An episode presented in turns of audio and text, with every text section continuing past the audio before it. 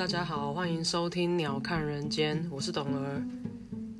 人世间的凡尘俗事太多太辛苦，学着像鸟一样飞到半空中，鸟看这个世界。当烦恼变得渺小，讨厌的人小到看不见，可能会让你的日子轻松一点哦。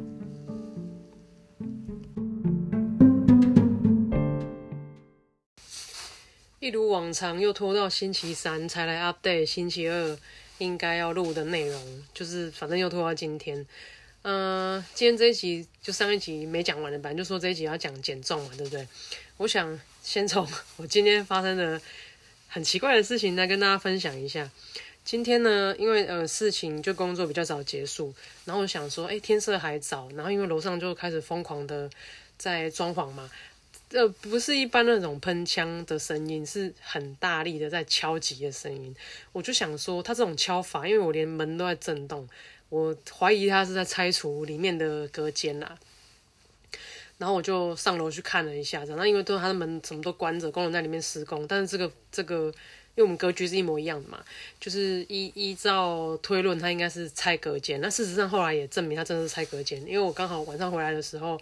遇到要离开的工人，然后他的货车就那种大台的货车，满满的都是隔间的料，这样子，他们的那个垃圾废弃物，所以楼上可能就被打通。我不晓得他是，因为我们这个是三房两厅的格局嘛，也许他就打成一间吧。因为这种敲击法应该是不止打一面墙而已。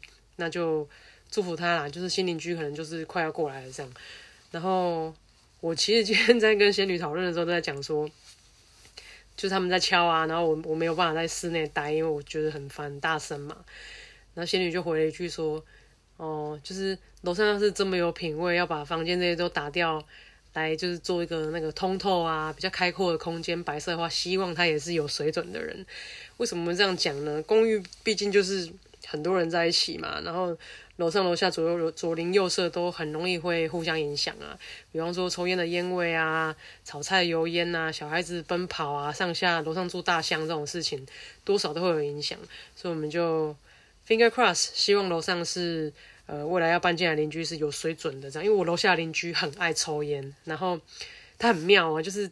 我其实去管委会反映过这个事情，因为他抽烟的时候，有时候风向不对，他烟味会灌进来我们家里嘛。我们楼上如果窗户有开，然后可能烟囱效应还是怎么样，味道就会灌进来。然后，呃，我其实去反映过这个事情，然后那个警卫也很妙，警卫就说：“哦，那个人他的什么妈妈是个典狱长还是什么东西的，很凶哦，讲不听哦什么的，你最好不要去找他哦什么。”我回来之后我就想想，觉得很奇怪，就是。嗯，你是成年人，然后跟妈妈住，然后你还带女朋友跟妈妈住，这当然也是我就是听管理员讲的。然后呃，当你的行为影响到其他邻居的时候，人家来反映你的，你的回答竟然是哦，我妈妈是典狱长。呃，OK，那你爸爸在干嘛的呢？就是你不觉得很妙吗？你成年人了，你不是小朋友，说我妈妈是老师，我爸爸训导主任。如果你怎么拿我的橡皮擦，我就叫他记你过，这种吗？不是吧？你的 最基。最基本当人类的要求就是不要影响别人嘛，你爱干嘛干嘛。然后他的他的说法是他在他家里面抽烟，他又不是在阳台，为什么他不可以在他家里面抽烟？这个我也理解，但我只能讲说，台湾真的就是家家户户的单位就很小，一定就是大家左邻右舍靠很近，会互相影响。你在你家抽烟，真的讲真的，你也花那么多钱买了一个房子，你爱怎样怎样，不影响别人，其实也没有人会管你嘛。可是因为因为你的味道飘到别人家去啦，然后关到别人家去啦，那他的说法是因为他在他的室内抽烟，他又不是在阳台，为什么他不可以？呃，我觉得那不然你就不要开抽风机啊！你今天抽风机一开，风通抽来楼上，楼上我要是那天风向不对，不站我这边，就通通会跑来我家里啊。那你这就不是你讲过什么？你爸爸是谁？你妈妈是谁吧？这有点。好笑吧，嗯，就这样。然后因为，呃，当我意识到对方可能是不讲道理的人的时候，我也放弃跟他沟通了。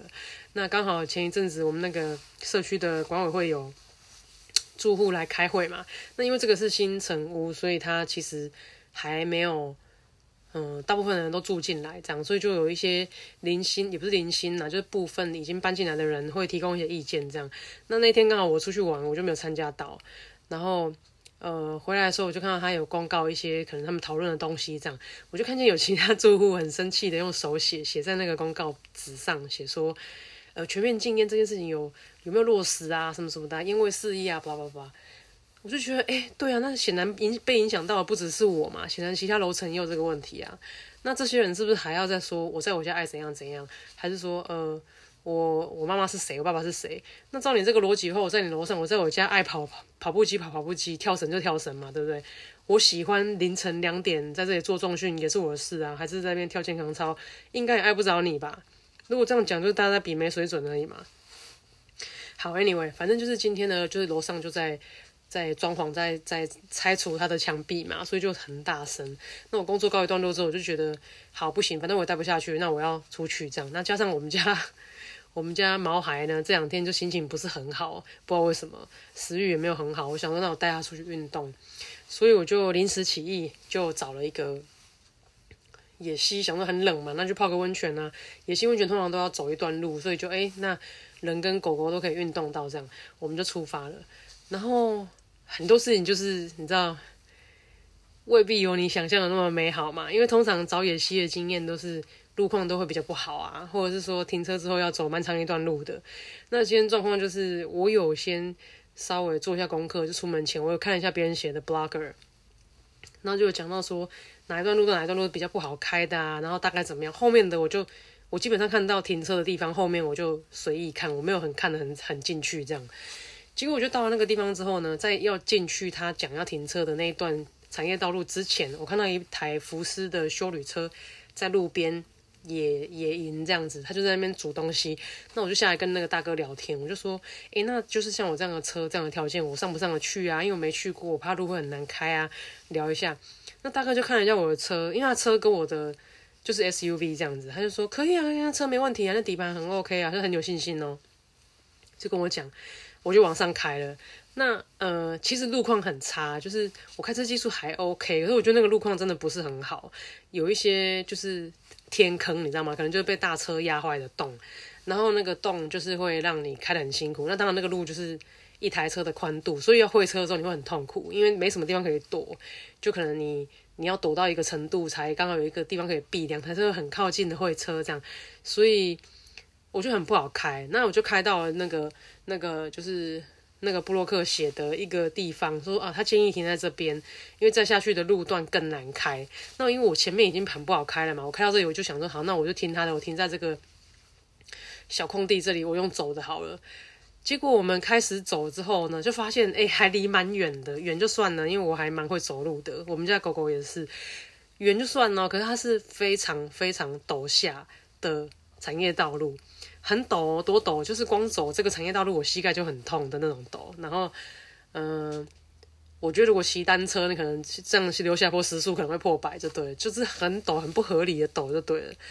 然后就是这个陡下走走走走走，好不容易走下去之后呢，我想说啊，我要看一下这个这个呃这个网友说的地点要怎么去。我发现我的手机此时此刻是完全没有讯号的，周围就很多猴子啊，很多那个。竹鸡吗？还是野鸡？就是会走来走去吃东西，就生态环境很好，很优美。有一些鸟我不认得啦。我后来就想，这个叫才疏学浅吧，就是我认识的动物真的太少了。那就就是有鸟跟鸡，and 猴子这样子，那他们就很快乐在那边嘛。那表示这个地方人够少。OK，那我们就继续走。结果就走下去之后，因为我就手机完全没讯号嘛，然后。呃，我传了传了一个就是报平安的简讯，也发了很久很久很久，好像才才传出去这样子。后来我手机就完全没讯号了，没讯号之后呢，走下来我就因为我隐约记得网友说要过一个吊桥，所以我们就过了一个吊桥，然后都没有遇到人哦。过了吊桥之后，他就写呃小简平步道这样子，然后我觉得是我自己眼睛没看清楚，因为我看了之后，我又记得他说有吊桥，我就过吊桥了。就过了吊桥之后，就是一段没有路的那种山。山步道，山上的步道，它就是不是有路的那种，它是要爬来爬去的。然后有些地方会放绳索，有一些攀爬的动作跟险降的动作这样。那我们家狗就很厉害，就一直冲啊，它就是山犬嘛，一直冲。那我们就爬爬，后来爬到了。呃，先抖上一段之后又抖下一段，接着就到了西边。西边我想说，哎，我记得网友好像说走怎么样沿着溪走会看到一个瀑布，然后就到了那个要泡野溪温泉的地方。结果我就沿着溪走，走爬来爬去还就是蛮容易跌倒的，这样因为那个石头真的很滑。就到了那个瀑布，完全没有人哦，而且路真的很难走。然后到那个瀑布，发现根本没有温泉啊！我想说怎么办呢？我又没有手机可以查。那那个时候就觉得，嗯，好，有点害怕，因为怕回去找不到路嘛。就是我已经呃离开主要道路蛮远了，这样。后来我就想说，好，不行。那那个时候就是下午，因为我自己有抓时间，我比较担心下午会起雾，开车也危险，这样，因为那路不好开嘛。我们就往回折返，那很顺利的、很平安的呢，就回到吊桥的地方。后来就想说，好吧，也许就是这样吧。今天可能就找不到那个温泉，这样，因为那个温泉是有呃，就是仙人在那边搭了一个池子，然后就是把野溪水引进来，所以可以在那边泡野溪，然后看山景。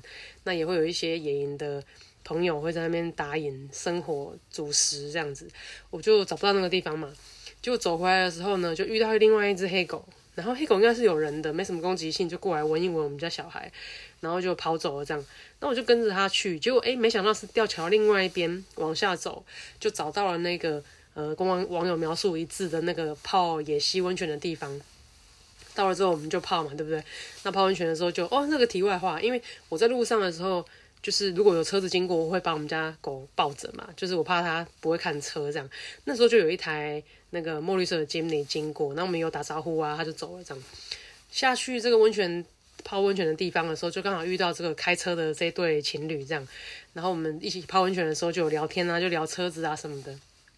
有一个事情可能讲给 Jimmy 喜欢 Jimmy 的朋友，但是没有买到 Jimmy 的人，可以听完稍微觉得释怀一点，因为。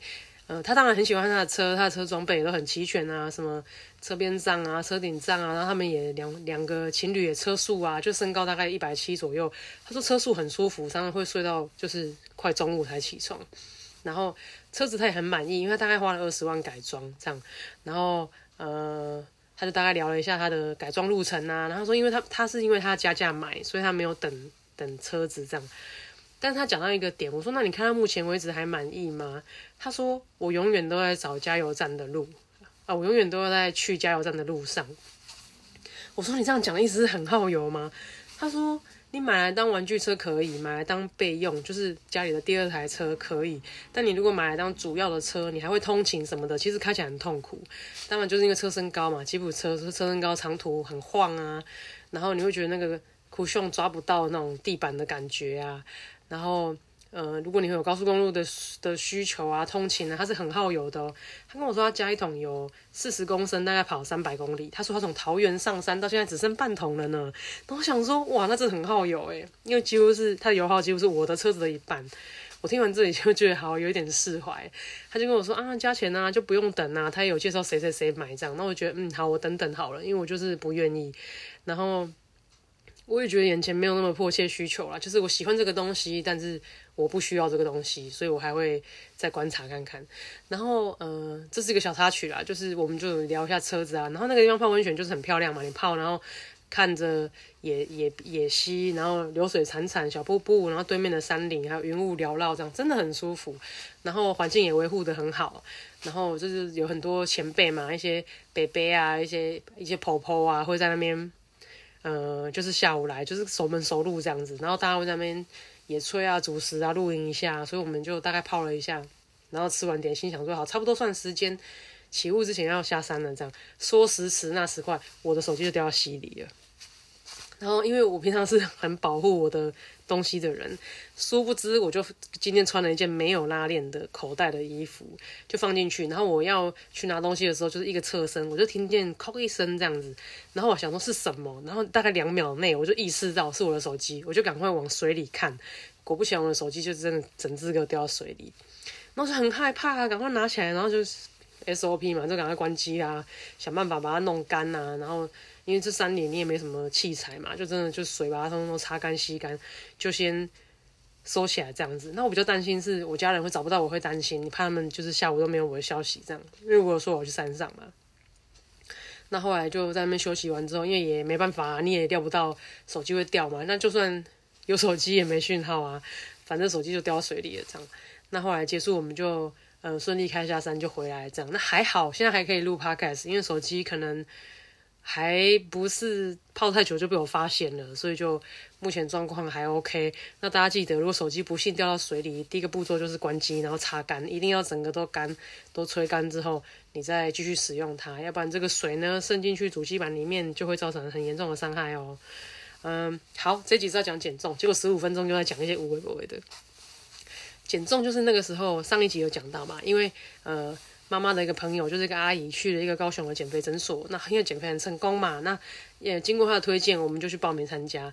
然后因为非常热门，等了三个多月，前情提要，等了三个多月，终于轮到我们了。轮到我们的时候呢，我们就很高兴订了房间去，因为第一次上课的呃卫教要八个小时，所以呃我们评估完之后觉得应该订个住宿这样。好，那我们那天就浩浩荡荡就出发了，就是我跟我姐姐还有我妈妈，我们就三个小胖妹就一起出发了。那当然以肥胖程度来说，我姐跟我妈是比较严重啦。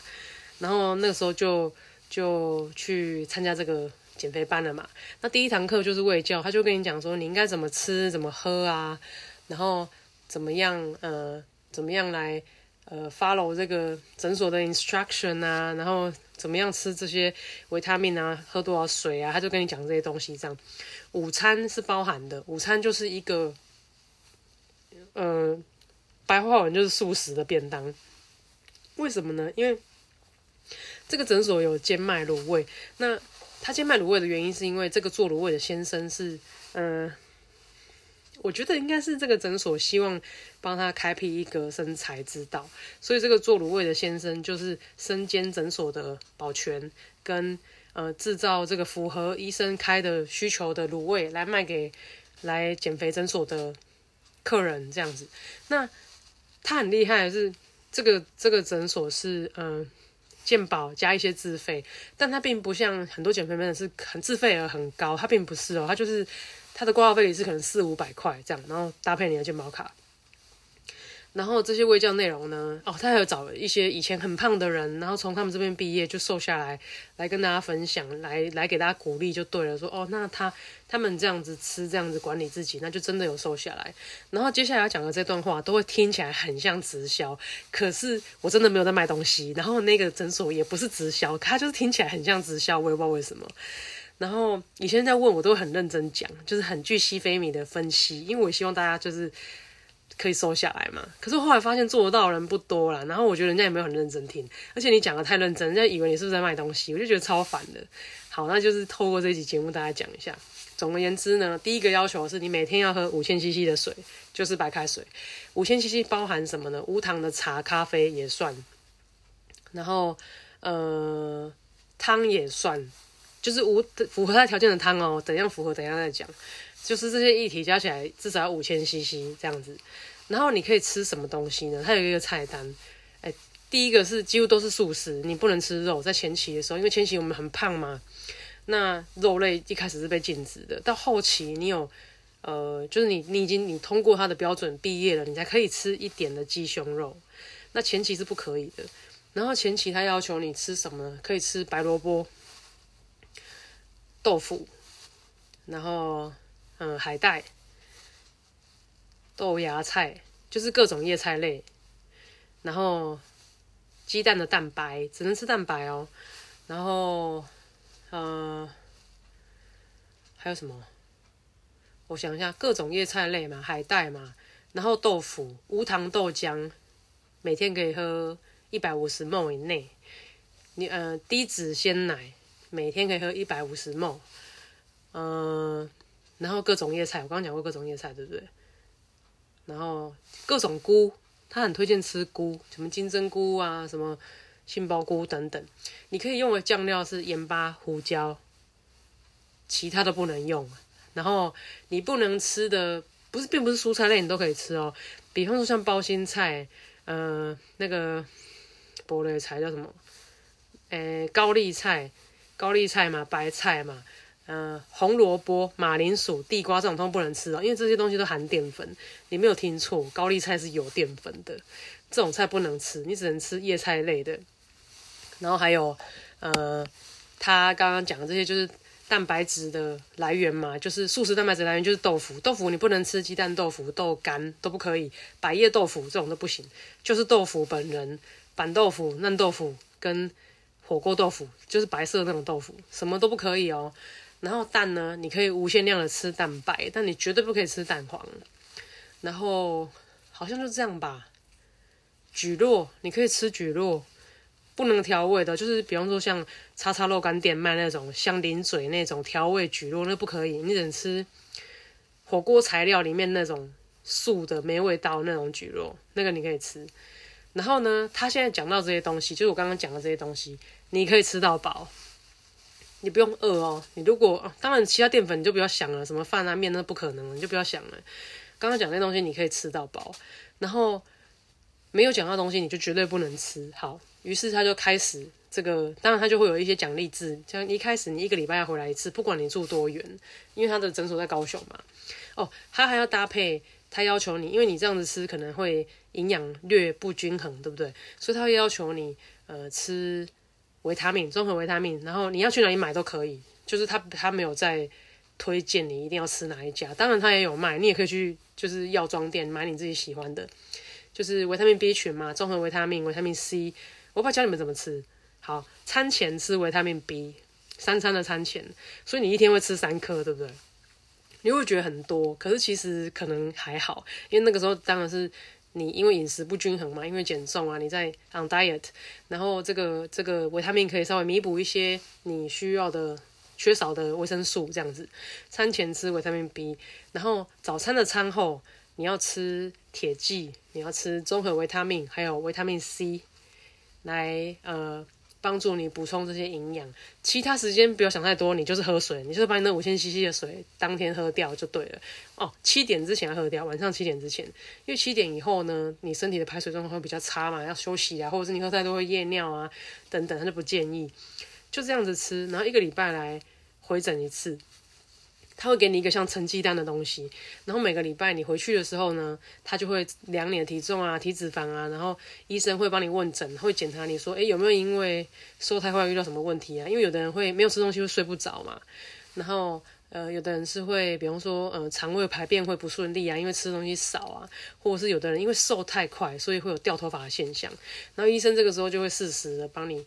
呃，补充一些你需要营养素，比方说，哎，这个时候你可能是需要吃一些锌，你需要吃一些镁，或者是呃呃，你可能缺什么，或者他会用调整你的水量这样子来辅助你，也给你一些心理安慰，然后医学上也给你一些帮助，让你可以走得更下去这样子。一个礼拜来一次，我们第一个礼拜当然就非常遵守嘛。第一个礼拜去的时候呢，呃，我的妈妈跟姐姐都瘦了五公斤哦，我第一个礼拜好像也瘦了四五公斤，然后。我妈妈跟姐姐还要围偷吃这样子，他们就真的有瘦。可是因为他们通常胖的人都瘦比较快，因为你比较多肥肉嘛。然后他们就也瘦了五公斤这样。然后我那次你去啊，你符合他的标准，有达到，有乖乖，因为他其实看你的数据，他知道你有没有偷吃啊。他们都很专业这样。然后有很多那个护理人员会来帮你量一些身体的数据啊，会帮你抽血检查，说，哎，你这个礼拜的血糖有没有变化啊？然后你的。什么那个尿蛋白啊等等啊，有没有一些有没有一些数据是好的不好的，要怎么帮你调整？这样，这是我觉得很科学的部分呢。然后因为这个医生呢，他自己有呃中医师跟西医师的执照以外，他自他还是那个左营国家训练中心这些运动员的营养师、营养医师这样随队医师。所以像因为我自己以前是运动员嘛，有时候我们因为就是量级要调配的时候会。突然需要增重到下一个量级，或是减重到前一个量级，那增重减重，有人说，哎，你要瘦身就要运动啊，对不对？可是我问你，如果运动会瘦，运动员为什么需要减重？所以就不是这样啊，真的影响你体重关键，真的是你吃进去的东西，所以。像运动员在控制体重部分就更困难，因为我们运动量已经很大了，可是就是比方说，就是离前一个量级还差五公斤，那五公斤你要怎么减？你就只能靠饮食。那你说我可以就不吃吗？可以怎么样？当然不行啊，因为一你身体会受伤嘛，二我们高剂量的在运动，怎么可以完全不补充营养？所以这是不对的，会很伤你身体的。然后这个就是这个医生他的，我不不不要公布他好了，就是这个医生他的专业这样。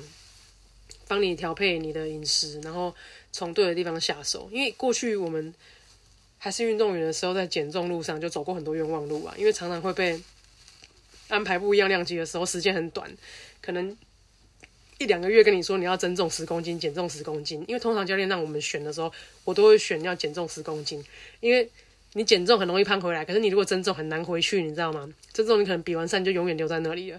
然后爱漂亮嘛，你就当然就不要吃的胖胖的。可是减重问题就是，就像我讲的，我们已经运动量那么大了，要怎样才可以瘦？已经没什么肉可以瘦了那时候，然后还要还要你可能短时间内瘦个七八公斤，瘦个十公斤，所以这个时候营养的营养学的医生的建议就很重要。然后我我一直觉得我到遇到这个医生，我才找到对的方法，因为你知道这一辈子谁就是很多人都减肥减一辈子吧，尤其是女生，台湾女生。都一直在跟体重、体脂肪奋斗嘛，然后大家都希望看起来纤细漂亮啊，看起来年轻啊。然后我自己觉得，嗯，这个医生的方法对我来说很受用，因为我可以透过呃控制饮食的方式，然后来得到一些平衡。就像即使到现在，因为你知道我不可能永远这样吃嘛，因为像我那段减重的时间过去哦，我讲一下结果，结果是我后来 花了九十天，那他当时你第一次去，他就会给你。就是我说像成绩单那个表格，每每周每周帮你记录，对不对？同时间你自己每天要量体重，然后量体脂肪来 follow up，就是我的进度是怎么样。然后每一周结束的时候跟医生讨论你的状况现在是怎么样。然后他会依你的身高啊、体重啊、年龄啊、性别来来帮你设定一个目标，就说我体重达到多少，体脂达到多少，那你就是毕业了，你可以不用再来了。或者是说，你来的时间可以延长一点，比方说一个月、两个月再来一次，来做一个呃呃维修保养的动作。就说我再回来，等于是持续督促自己嘛。因为很多人瘦很快，可是瘦很快太开心了，然后就回去正常的饮食，结果就整个就爆冲，就肥回去这样子。这种例子也很多。那这是我一直在督促我自己的事情。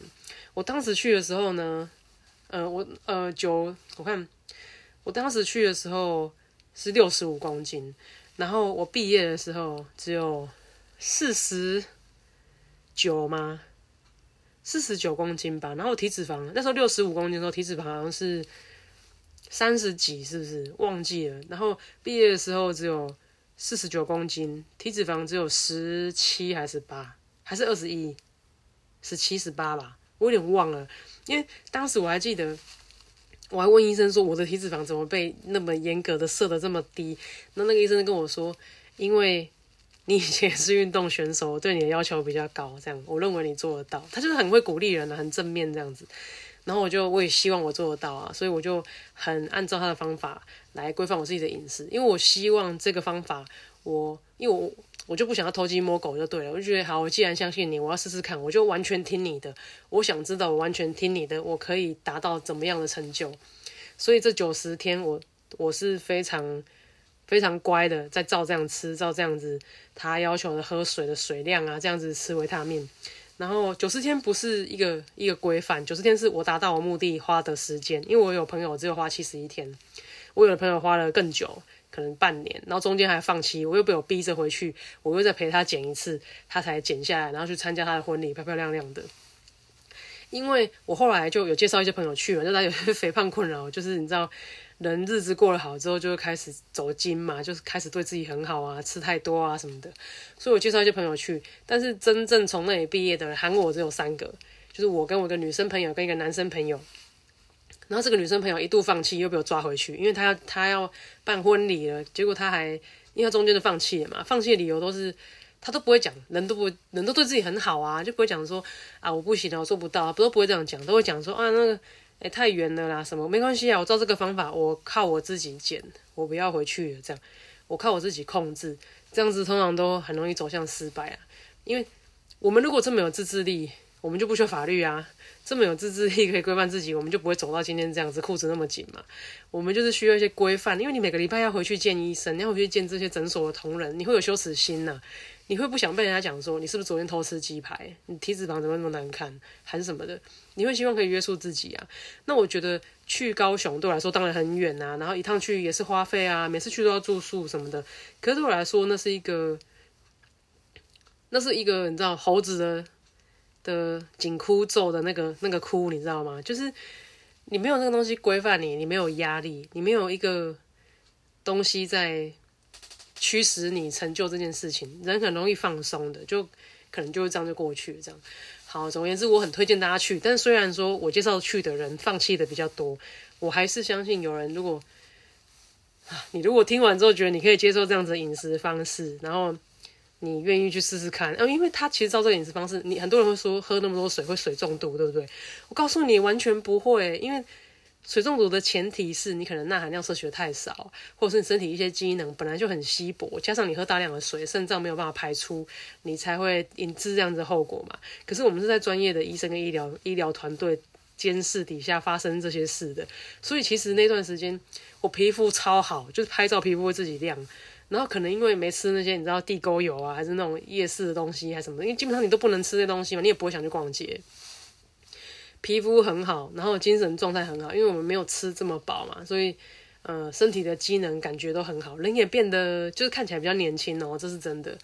然后呃，我觉得某方面是你的潜意识知道你自己正在做对的事，而且你一直在遵循这个规范，所以你会很欣赏自己。然后那个那段时间你会很有自信，因为你觉得你在做对的事情，而且我坚持在做对的事情，然后你会。你会很喜欢自己这个人，我觉得这个东西是很很正面的影响。然后再一次 重申告诉大家，那个诊所没有在卖药，他也不会叫你吃药，也不会干嘛。他跟你讲的东西，你都可以在外面买，他不会推荐你东西，推销你东西。所以，然后他是健保诊所，但在挂号费一次四五百，我不知道那么多年有没有涨价啊，四百还五百吧。可是他很棒哦，因为他是医美诊所哦，所以他的二楼对他的二楼是医美诊所，也是同一个医生晚上开的。如果你毕业，医生为了奖励你，因为这个医生真的超佛心的，他很喜欢人家就是很认真做，然后真的毕业达到他的目标体重，他会送你做医美哦。像我那时候毕业，他就送我呃除痣还除疤，然后打什么镭射电波拉皮，都是免费的，他就送给你，因为他觉得愿意坚持到最后的人，他很欣赏。然后我跟他就是变得还不错的朋友这样子。然后呃，如果各位想去，我可以帮你们介绍，因为如果是。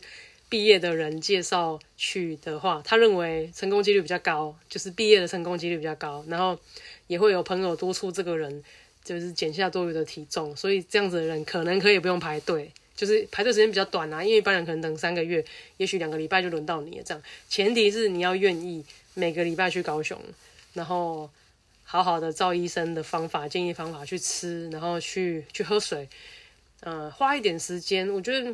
九十天，请你说九不能九三个月啊！你如果现在去过年前你就瘦下来了，就是对我来讲是很超值的投资。你自己想看看，以前麦登峰帮你减重一公斤要一万块，我那个时候瘦了十几公斤嘛，对不对？十五六，十五就说十五公斤就好了，是不是很值得？然后二，人家讲嘛，辛苦一阵子不要辛苦一辈子嘛。